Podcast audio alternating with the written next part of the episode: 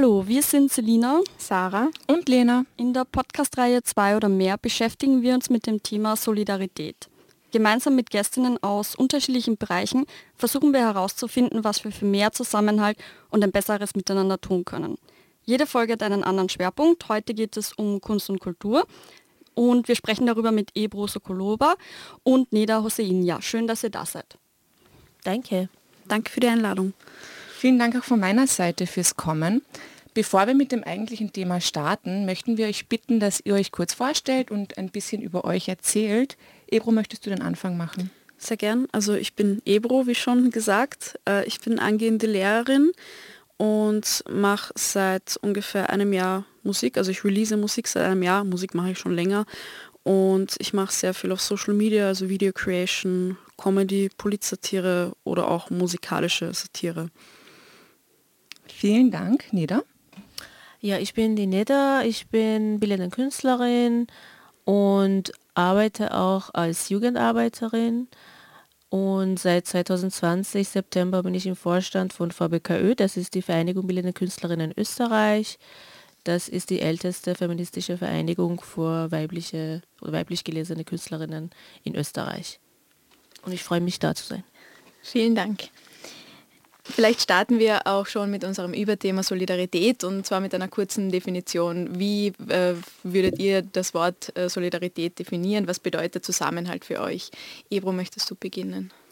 Ähm, ich finde die Frage sehr schwierig oder beziehungsweise zu beantworten, weil ich denke, jeder Mensch würde Solidarität für sich selbst äh, anders definieren.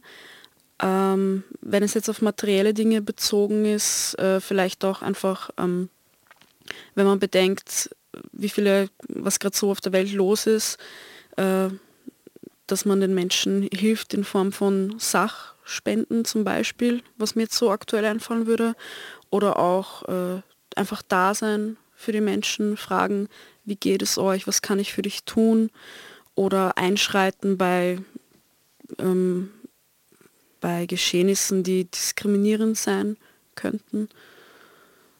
Mhm. Neda, wie siehst du das? Ich finde, Solidarität geht mit einer gewissen Sensibilis Sensibilisierung äh, für gesellschaftliche Probleme einher. Und die gesellschaftlichen Probleme können halt natürlich in, auf viele verschiedenen äh, Ebenen stattfinden, sei es eben halt so, keine Ahnung, wie es aktuell wir zum Beispiel in der äh, türkisch-syrische Gebiete sehen, die Katastrophen, die Naturkatastrophen oder halt einfach diskriminierenden Strukturen in Kunst, im Kunst- und Kulturbereich. Und das ist für mich quasi so als ein Individuum äh, sehr ähm, wichtig, dass man sich einfach eben äh, für, die, für das Geschehene auf der, auf der ganzen Welt, sowohl auf, auf, auf kleinere, also Mikroebene als auch Makroebene ähm, sensibilisiert und quasi so ein, ähm, so ein also offene Augen und offene Ohren dafür hat. Und zusätzlich geht Solidarität natürlich auch mit der Hinterfragung von ähm, Privilegien, eigene Privilegien einher.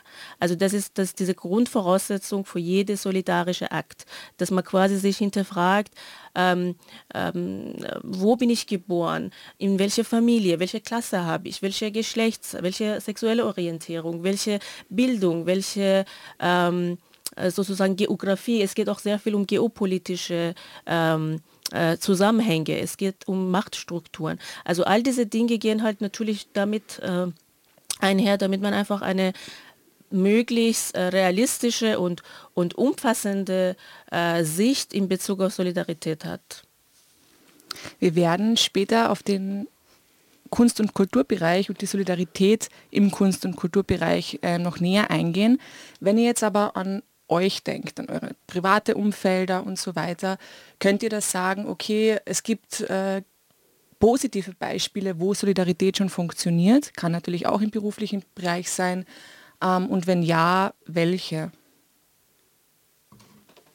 Also für mich ist es jetzt, äh, also ich bin im Kunst und Kultur äh, Betrieb tätig und ich kann auch nur Beispiele aus dem Umfeld, weil ich da quasi mehr unterwegs bin.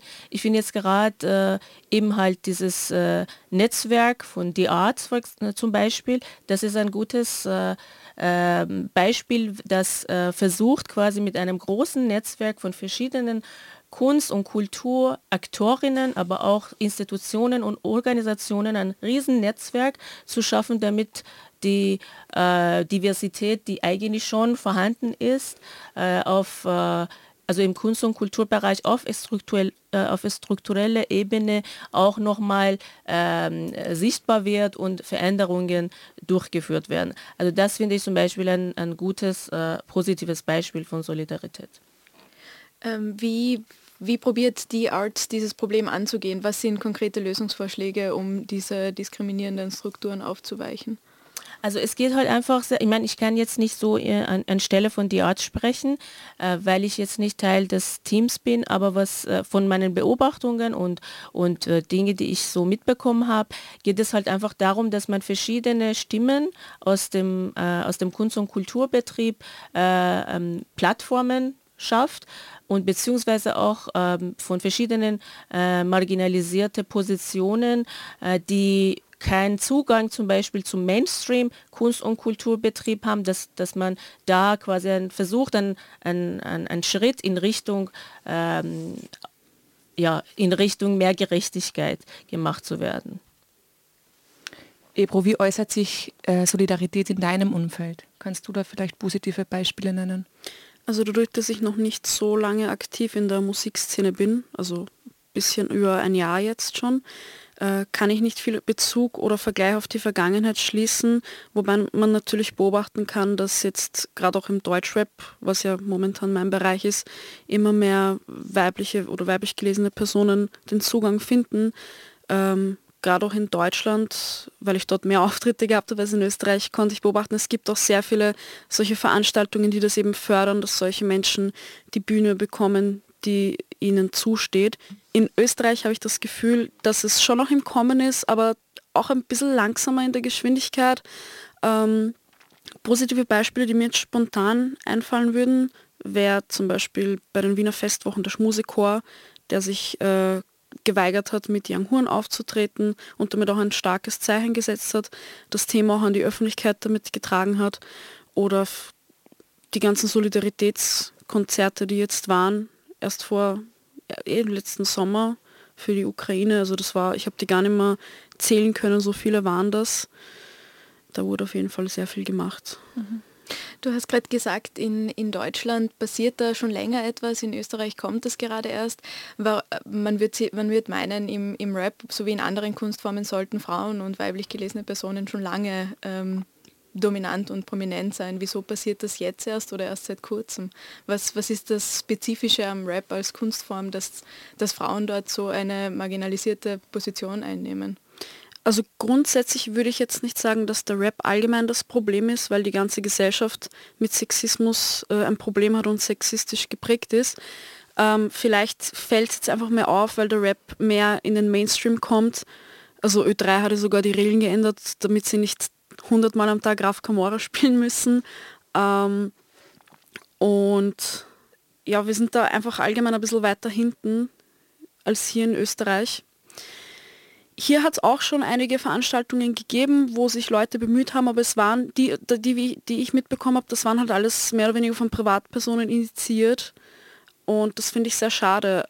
Wenn man jetzt schaut, Frequency Line-Up oder Jetzt gibt es im Juni oder so dieses Not Afraid Festival.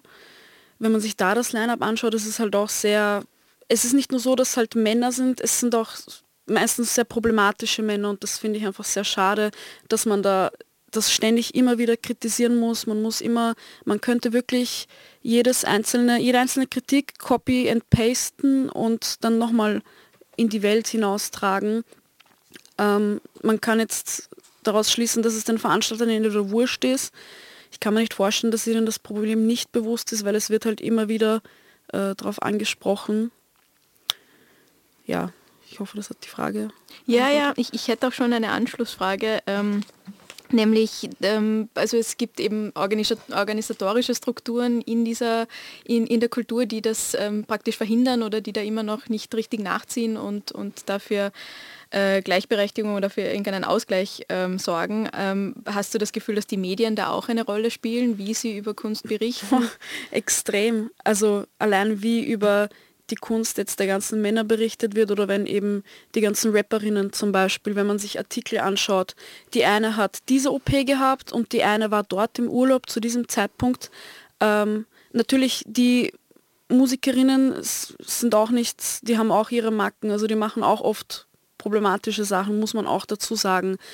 Ähm, aber bei den Männern wird immer dieses Künstlerische herausgehoben und die Genialität und ich denke mir oft, wow, der hat jetzt, ich weiß nicht, ob ich Schimpfwörter sagen darf, Sicher. wow, der hat jetzt quasi den Text gefüllt mit Schlampen und Bitches und so Fan Vergewaltigungsfantasien und solche Texte zu schreiben, finde ich, ist jetzt nicht so schwierig. Ich könnte jetzt genauso mich hinsetzen und irgendwelche erniedrig erniedrigenden Sachen schreiben. Das hat, finde ich, jetzt nicht viel mit Kunst oder so zu tun. Und noch dazu, es wird auch nicht nur von Medien, es ist nicht nur ein mediengemachtes Problem, sondern auch von Algorithmen, die ja auch menschengemacht sind.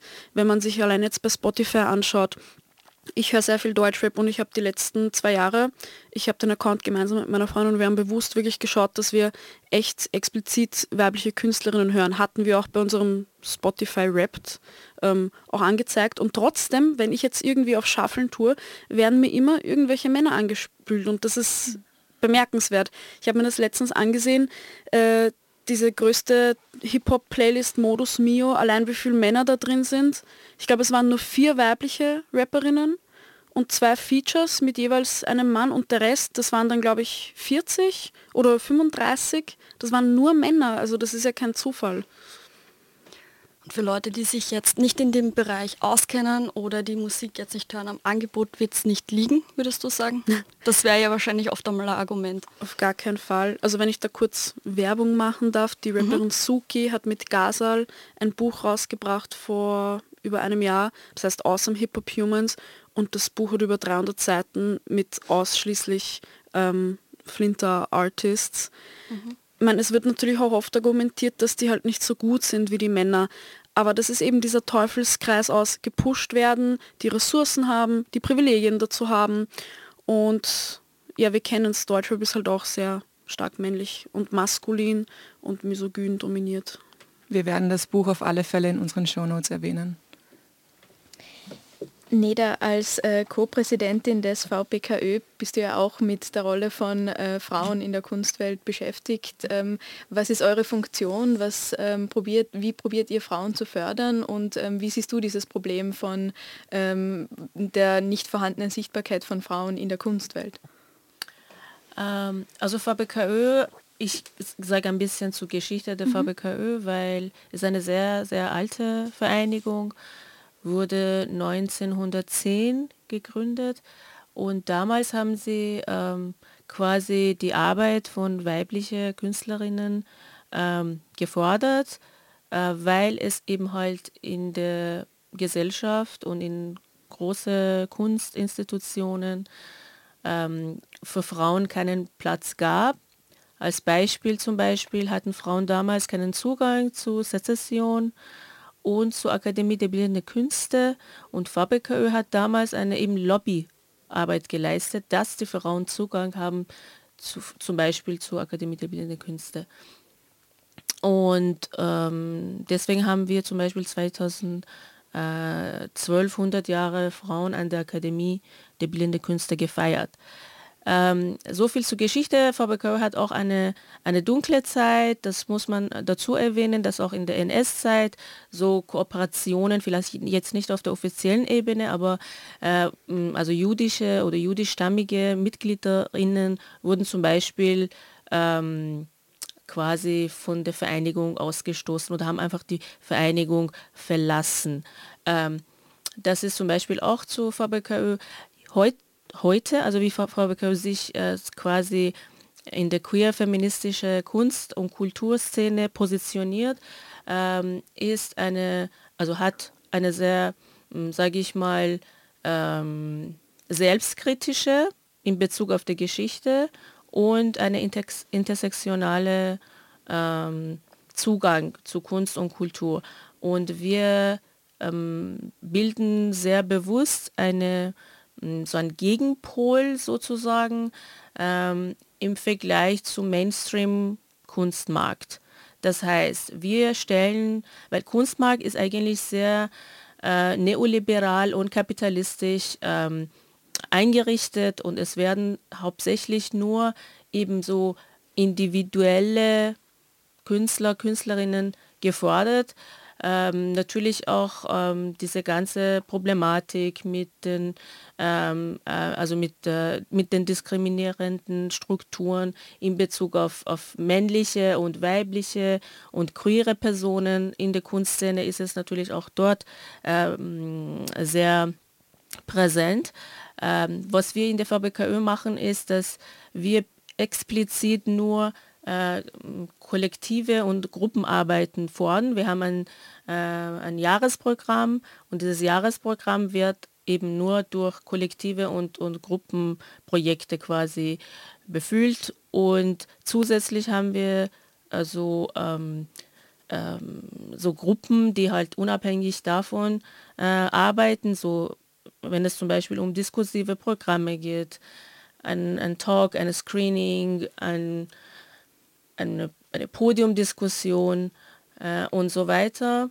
Und dann gibt es zusätzlich auch ein Archiv äh, von Fabrico, das sehr alt ist und damit wird, werden auch ähm, ja, Projekte äh, gemacht, beziehungsweise wir arbeiten auch jetzt daran, dass das Archiv quasi digitalisiert wird, beziehungsweise auch ähm, so besser geordnet wird und professionell, professionalisiert wird. Ähm, da sind quasi so die, also unsere Arbeitsbereiche. Mhm.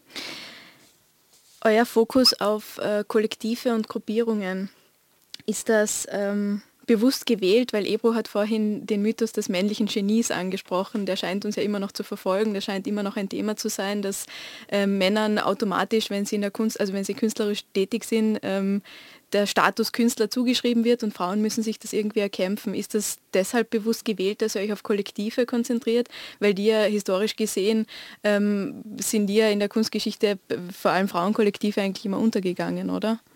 Ja, das stimmt. Und auf der anderen Seite, wie gesagt, weil es halt auch im Kunstmarkt so dieses starke individualistische äh, sozusagen äh, Künstlergenie herrscht.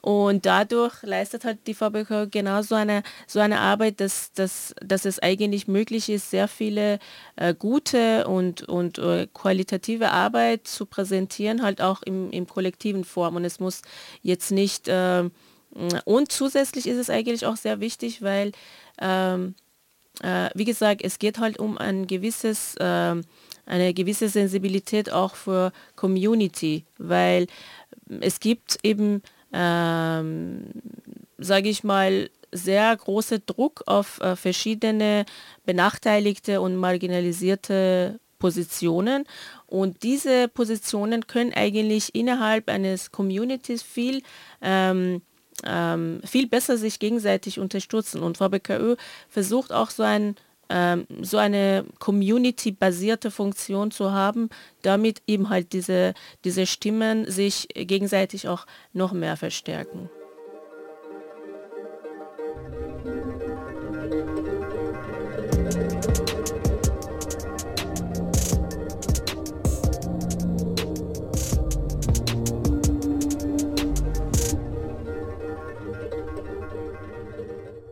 Während der Corona-Krise gab es ja immer wieder mediale Solidaritätsbekundungen von PolitikerInnen ähm, in der, oder für die heimische Kulturszene. Äh, wie beurteilt ihr diese Zusprüche und ist heute davon noch etwas übrig, Ebro?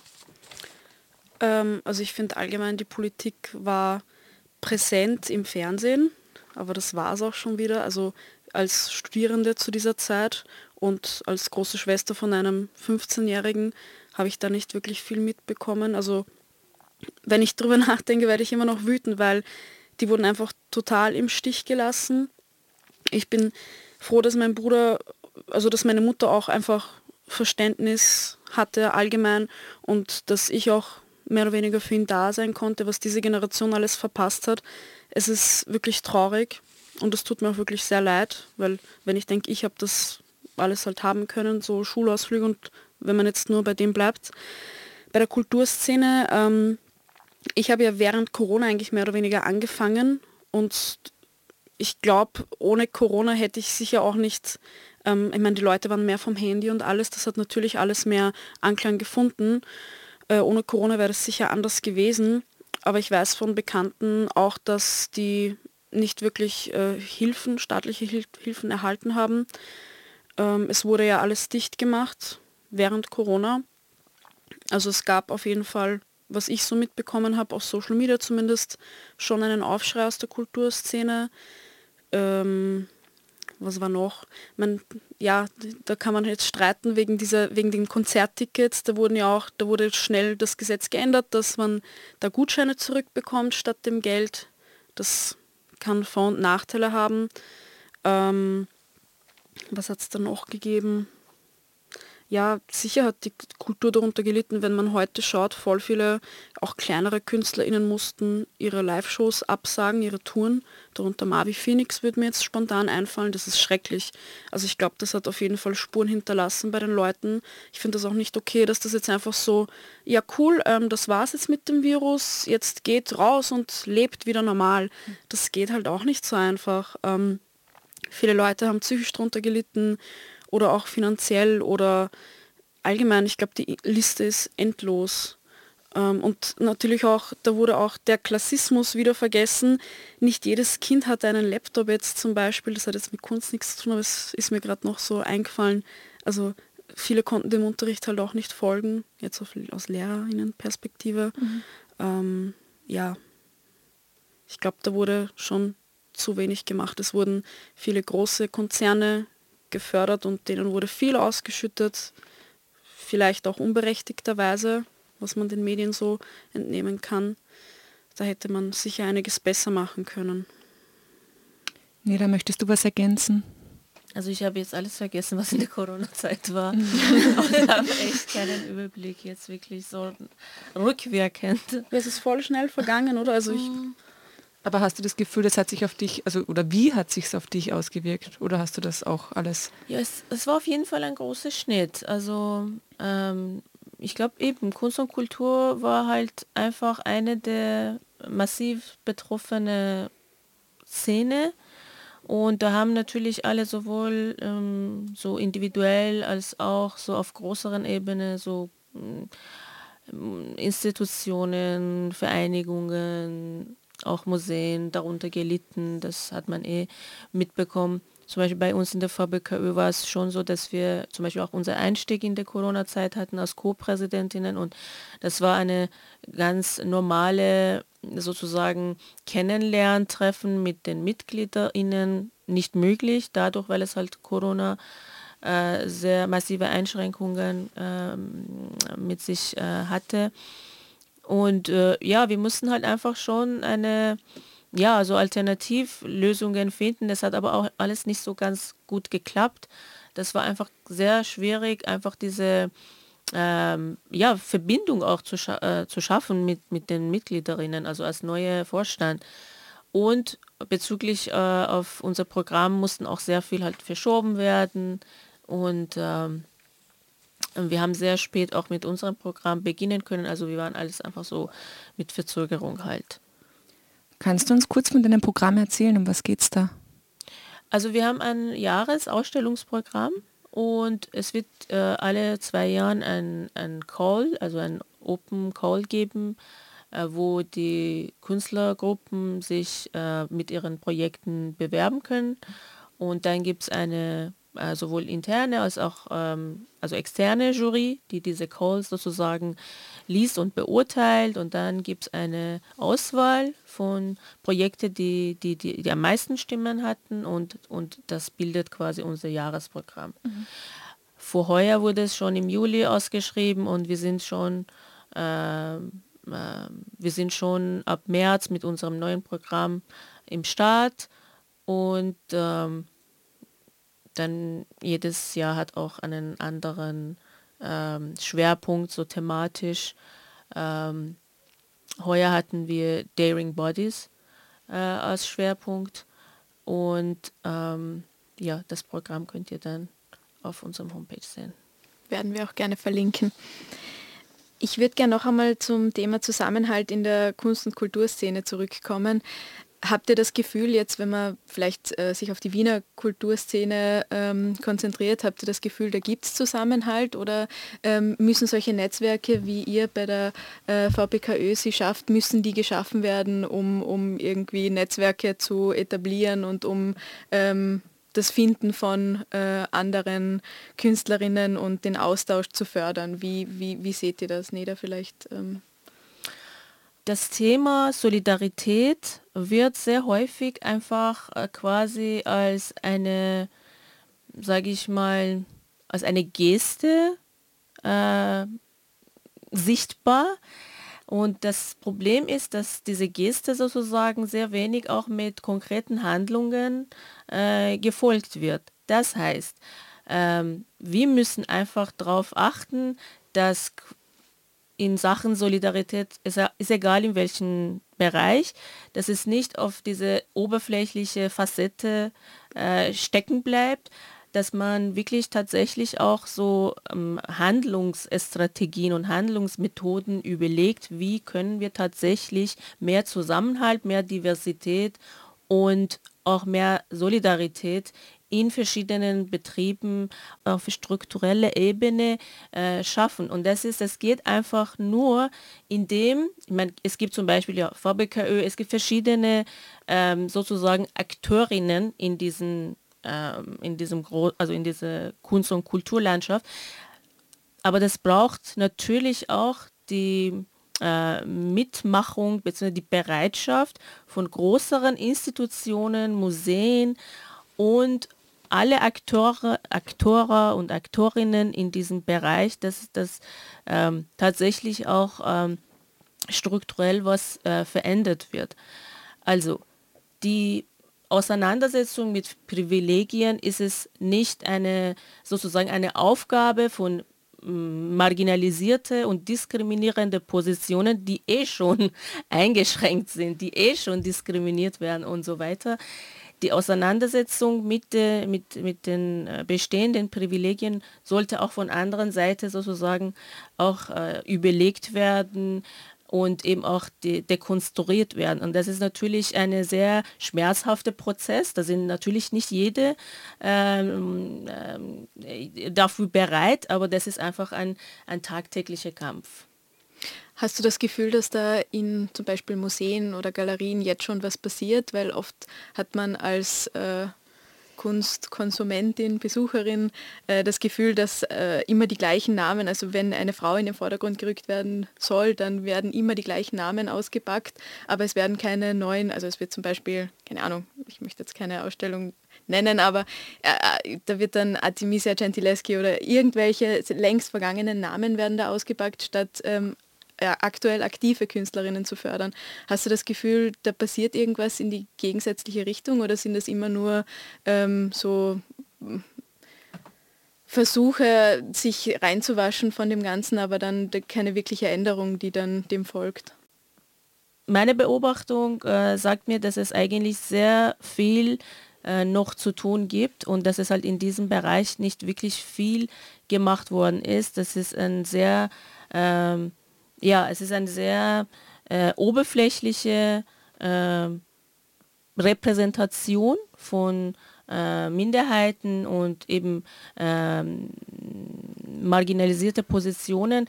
Das ist aber bei Weitem gar nicht äh, ähm, gar nicht annähernd quasi, dass, dass das tatsächlich auch eine, eine Veränderung gemacht worden ist. Also die, auf, äh, die, die Strukturen sind weiterhin äh, weiß und oberste äh, sozusagen äh, Klassen und das ist einfach, repräsentiert einfach nur eine Elite. Und das ist einfach eine, eine, eine bittere Realität in allen Museen und Institutionen. Und wenn was gemacht wird, ist es, wie gesagt, so ein bisschen so Quotenerfüllung oder eine gewisse, sage ich ja, eine leere Geste äh, und einfach damit man ein bisschen auch zum Trend gehört.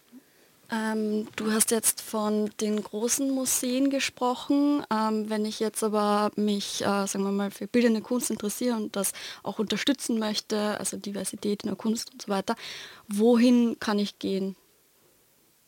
Du meinst als, ähm, als, Besucherin. als Besucherin? Ja. Ähm, du kannst auf jeden Fall äh, verschiedene Offspace finden in Wien, wo du quasi auch mehr Diversität äh, in der Kunstszene sehen kannst, aber du kannst die Diversität nicht wirklich in Museen finden und in großen Institutionen. Es ist weiterhin eben sehr, sehr elitär. Ähm, aber wie gesagt, es gibt eben kleinere, ähm, so Offspace oder verschiedene Communities, die äh, tatsächlich eine, eine großartige Arbeit leisten, die eben auch nicht so viel Sichtbarkeit bekommt als ähm, so andere äh, Kunst- und Kulturproduktionen. Ein Beispiel ist zum Beispiel, und es gibt auch äh, starke Gegenwind, ein Beispiel ist zum Beispiel auch äh, Muslim Contemporary äh, 1, das war 2000, ähm, vor zwei Jahren, also 2021. Und da gab es auch einen starken Sturm von der Seite der ÖVP, weil eben halt bei der Eröffnung äh, quasi eine Solidaritätsfaust gezeigt wurde, haben sie links, linksextreme Gewaltbereitschaft damit äh, assoziiert und das gehört äh, verböhnt und wie kann es sein, dass Akademie der Bildenden Künste bla bla bla bla, das alles unterstützt und so weiter. Also man merkt, sobald diskriminierungsbetroffene Personen eine Plattform bekommen, da kommt ein starker Gegenwind. Also das ist wirklich sehr, sehr, sehr tricky und sehr problematisch. Würdest du sagen, sind wir da in Österreich noch sehr weit hinterher oder ist das allgemein in Europa, sag ich jetzt mal noch, gibt es allgemein in Europa noch sehr viel Aufholbedarf? Das ist ein global, globales Problem. Ja. Also das, das mit Diversität und Rassismus Diskriminierung und so weiter gibt es überall. Das Problem ist halt einfach nur, dass ähm, in Europa haben wir auch eine sehr problematische Geschichte zum Beispiel in Bezug auf, äh, auf Rassismus. Wenn wir zum Beispiel nachdenken, dass wir diese enorm schwierige, problematische Geschichte haben und immer noch Menschen hier auf der Straße gespuckt werden, weil sie ein Kopftuch tragen, dann denke ich mir, oh mein Gott, es hat wirklich wenig passiert in diesem Land. Nachdem wir zum Beispiel diese problematische Geschichte unreflektiert einfach irgendwie keine Ahnung, als ein historischer Teil konsumiert haben in der Schule oder wo auch immer, aber wir haben nicht reflektiert, was sind bitte die Konsequenzen? Und Menschen leben hier so lange. Es ist jetzt kein neues Phänomen. Migration ist, hat hier wirklich zig ähm, Jahren quasi Geschichte und die Menschen mussten für ihre Basi also wirklich die Basic Rights müssen sie einfach kämpfen. Das ist einfach äh, mich, mich regt das total auf und ich finde es einfach, ähm, es ist beängstigend. Und das ist etwas, was weit über die Kunstszene hinausgeht, was alle Bereiche unseres Lebens äh, betrifft. Ebro, du nix, möchtest du noch was ergänzen? Ähm, ja, also ich kann dem zustimmen. Es macht wirklich sehr wütend, es frustriert. Österreich ist ein Zuwanderungsland es ist ein Fakt. Ähm, und Menschen, die zugewandert sind, migrantische Menschen, die schon seit Generationen da sind, sind auch Teil dieser Gesellschaft. Ähm, dass man das immer noch leugnet oder eben die. Es ist ja auch, es ist auch sehr spannend. Also ich bin jetzt, äh, ich bin ja hier geboren und wenn man sich politisch äußert, dann kommen immer wieder dieselben Sprüche. Also man, man könnte glauben, die haben so ein Handbuch mit den Best of 50 depperte Sprüche, sowas wie geh nach Hause, wenn es dir hier nicht passt.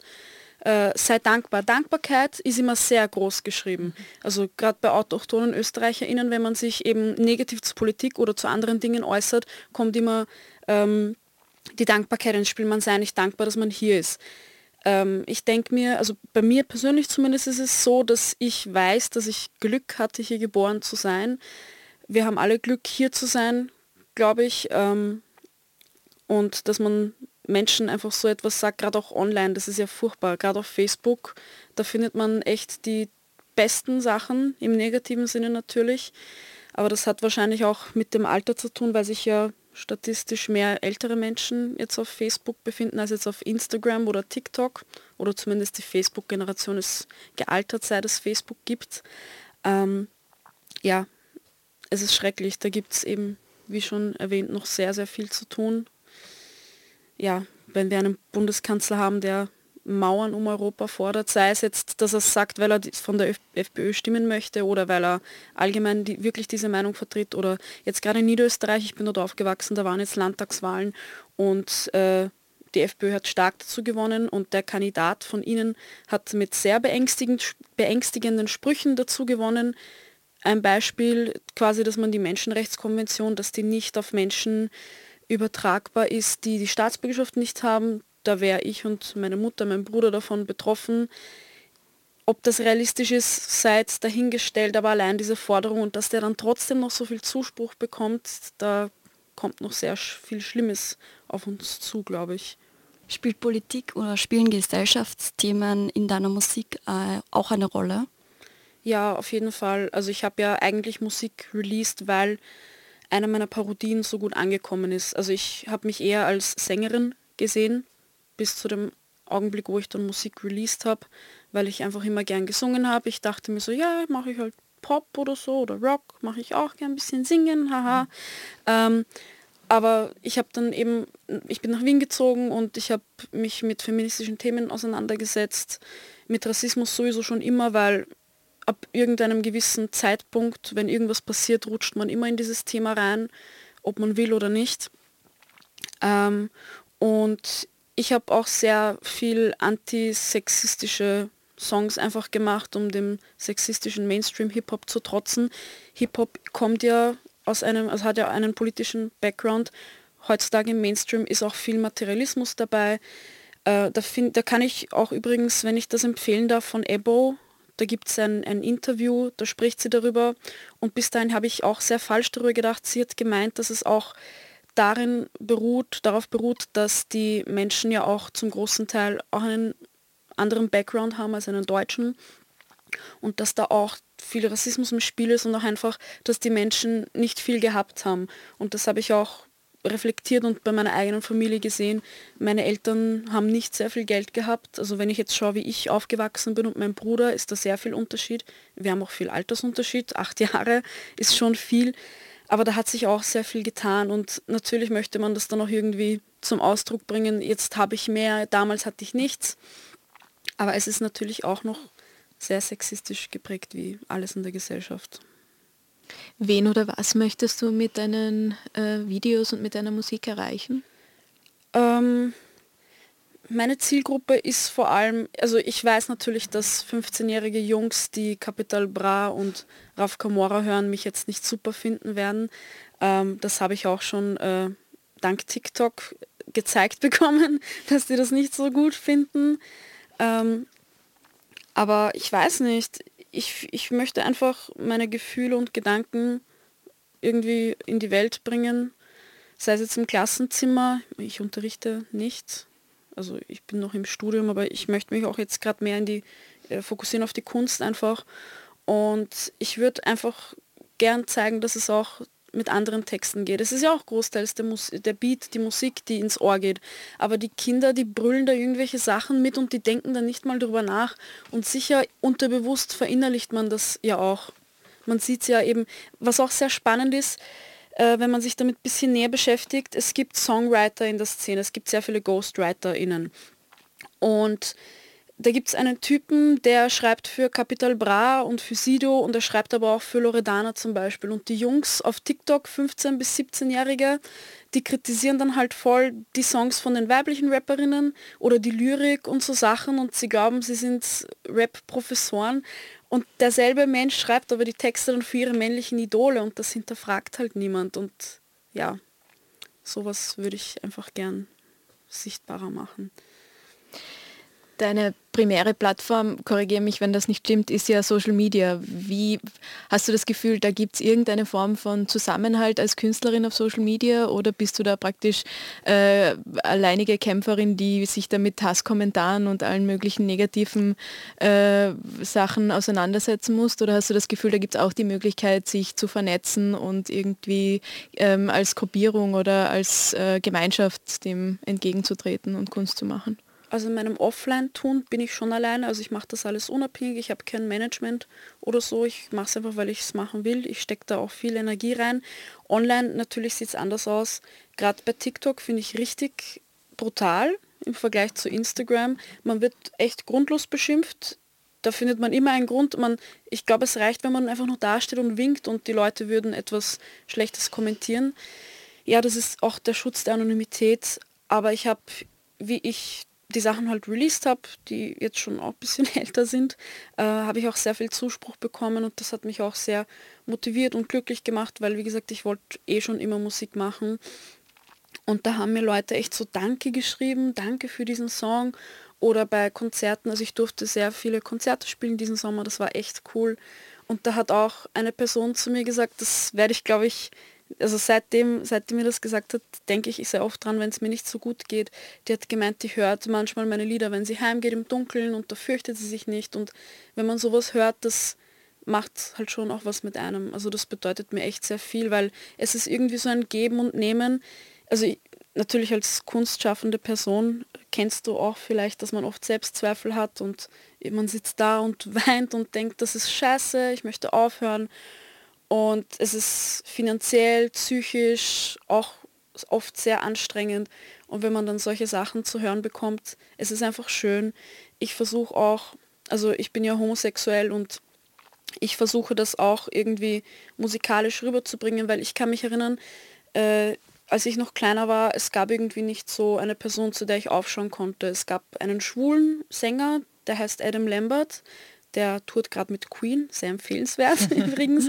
Ähm, und das war halt so die einzige Person, die ich hatte zum, zum Aufschauen, obwohl das sogar ein Mann war. Also ich habe auch sogar meine Haare wie er gehabt und alles.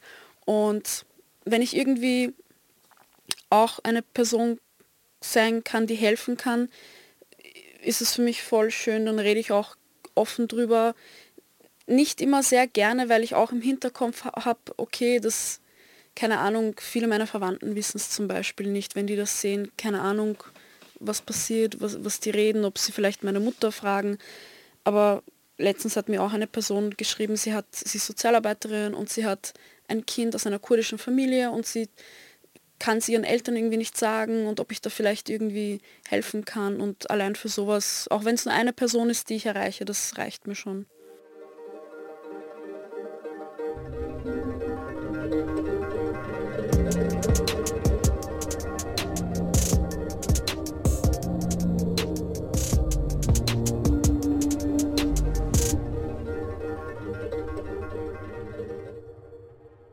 Neda, wir haben jetzt bei dir sehr viel über den VBKÖ gesprochen. Mich würde aber auch interessieren, wie deine Kunst aussieht. Wie ist der Prozess, den du machst, wenn du als Künstlerin tätig bist? Also ich habe äh, in meiner Kunst auch so sehr viele Sensoren, wie es halt in der Gesellschaft äh, ähm, Missstände äh, gibt. Und wenn ich ähm, die jetzt ähm, über mehrere Jahre mich damit auseinandersetze und wenn ich das ähm, quasi äh, auch selber teilweise ähm, erlebe, dann verarbeite ich sie auch in Form mh, hm, eines Kunstwerkes und ähm, das äußert sich aber ganz unterschiedlich. Also ich ver verwende auch verschiedene Formate, verschiedenes Medium und äh, das variiert sich halt einfach äh, stark. Ich hatte zum Beispiel ähm, ja so ein Projekt, wo ich dann über mehrere Jahre damit beschäftigt war. Das war Politics of Fear zum Beispiel. Da ging es halt um eine visuelle Rhetorik, die von den rechtsextremen Parteien in Europa äh, verwendet wird, wiederholt verwendet wird. Und es ging quasi darum, dass man ein großes Netzwerk zeigt, wie zum Beispiel rechtsextreme Parteien quasi ganz äh, koordiniert und sozusagen äh, ja so mh, mm, weit verbreitet zusammen, zusammenarbeiten. Und es ging ja auch sehr viel um diese sexistische ähm, mm, sozusagen Darstellung von, von Frauen oder weiblich gelesene Personen die eigentlich äh, auch in verschiedenen also ähm, Länder zu sehen war. Und äh, zu, der, zu der Zeit, 2020 habe ich das Projekt abgeschlossen, da waren so so ungefähr 50 Plakaten von 14 verschiedenen Ländern in Europa und, und das war eben halt so dieses Netzwerk so nochmals ganz kompakt und visualisiert auf eine, so auf eine, ja, auf einem Bereich zu sehen, war es, war es schon sehr erschreckend auch, also wie weit verbreitet das ist.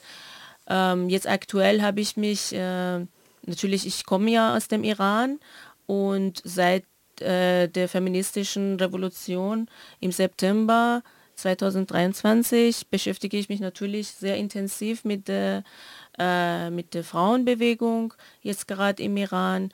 Und, ähm, da, und da habe ich auch so kunstlerisch, künstlerische Produktionen ähm, gehabt. Das war zum Beispiel eine Installation, hatte ich auch beim Muslim Contemporary ausgestellt. Im no Oktober war das. Äh, genau, letzten Oktober. Und es ging ja halt um erstmal eine, so ein Zeichen der Solidarität mit den äh, Frauen im Iran und alle Protestierende.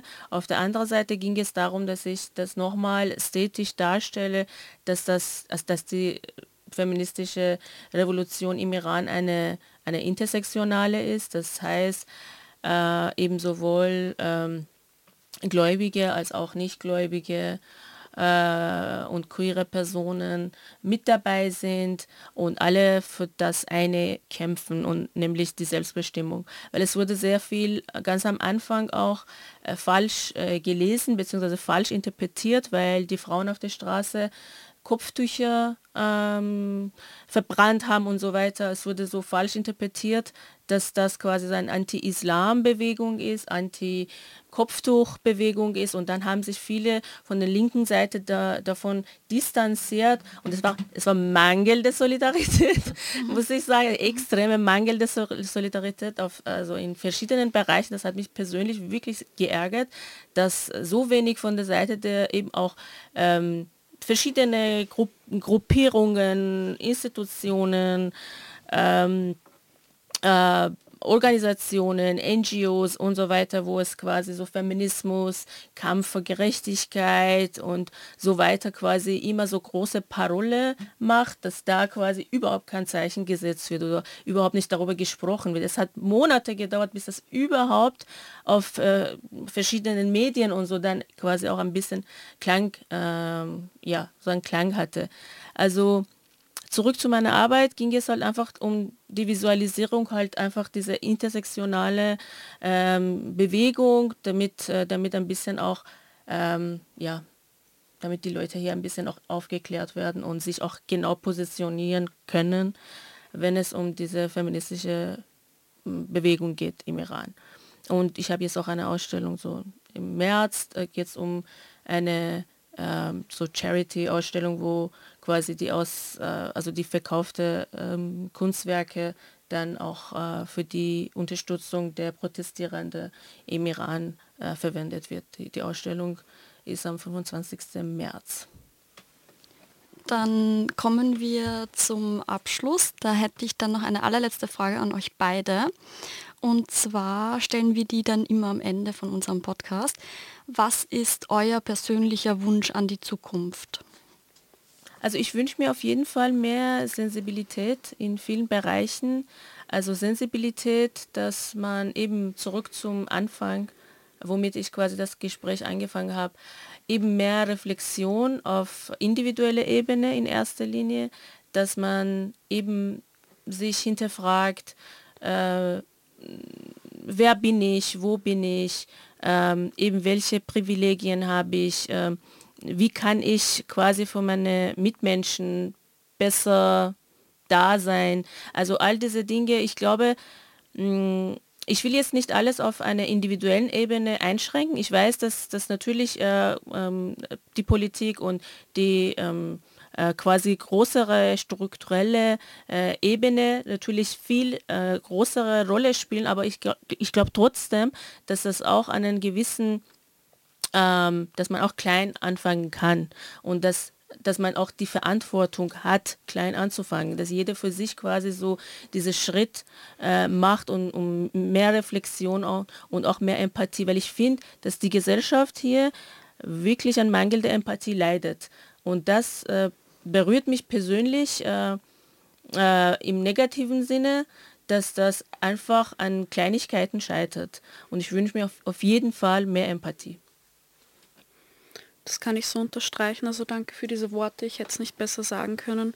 Ich würde mir auch wünschen, dass die Leute einfach mehr zuhören und offener sind und nicht einfach, ich habe das Gefühl, eben auch wegen der mangelnden Empathie, es wird einfach sofort bei, es reicht nur ein paar Wörter zu sagen, die eben heute auch genannt wurden und dann wird richtig der Vorhang einfach zugemacht und man sagt, okay, nein, das ist nichts für mich oder nein, das interessiert mich nicht.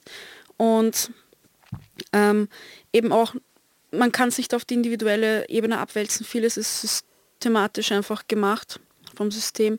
Aber ich weiß nicht mehr, wo ich das gehört habe, aber irgendwo, ach, das ist schon so lange her, war dass äh, eine Person hat irgendwie gemeint, auf wie viele Menschen eine einzelne Person Einfluss haben kann, aber dadurch, dass man, also man berührt quasi jede Person irgendwie, wenn man mit wem spricht, egal ob man jetzt äh, Lehrperson ist oder einfach allgemein, man hat die Chance mit jeder Person, der man begegnet, dass man da irgendwie vielleicht für bestimmte Themen die Augen öffnen kann oder äh, die Person unterstützen kann oder sonst was. Also alleine hat man schon äh, sehr viele Möglichkeiten. Nur das Gegenüber kann, sollte auch offen dafür sein und das schaffen wir eben auch nur mit Solidarität, mit Austausch, mit einem offenen Ohr ähm, und nicht einfach gleich alles zumachen und sich verstecken, weil man braucht keine Angst haben vor Veränderung. Also man muss, man sollte bereit sein, sich selbst zu hinterfragen und eben diesen schmerzhaften Prozess in Anlauf zu nehmen und durchzumachen, dass man, also es ist für einen selbst ja auch besser, würde ich jetzt mal behaupten. Man ist ja, es ist ja alles im Wandel und man man sollte schon bereit sein, dass man auch bestimmte Charaktereigenschaften oder Denkweisen bei sich selber durchbricht, dass sich was ändert. Gut, dann vielen lieben Dank, Ebro und Nida, dass ihr heute da wart. Das war der Podcast Zwei oder mehr. Ähm, dieser Podcast wird in Kooperation mit dem Media Lab der Caritas Wien produziert.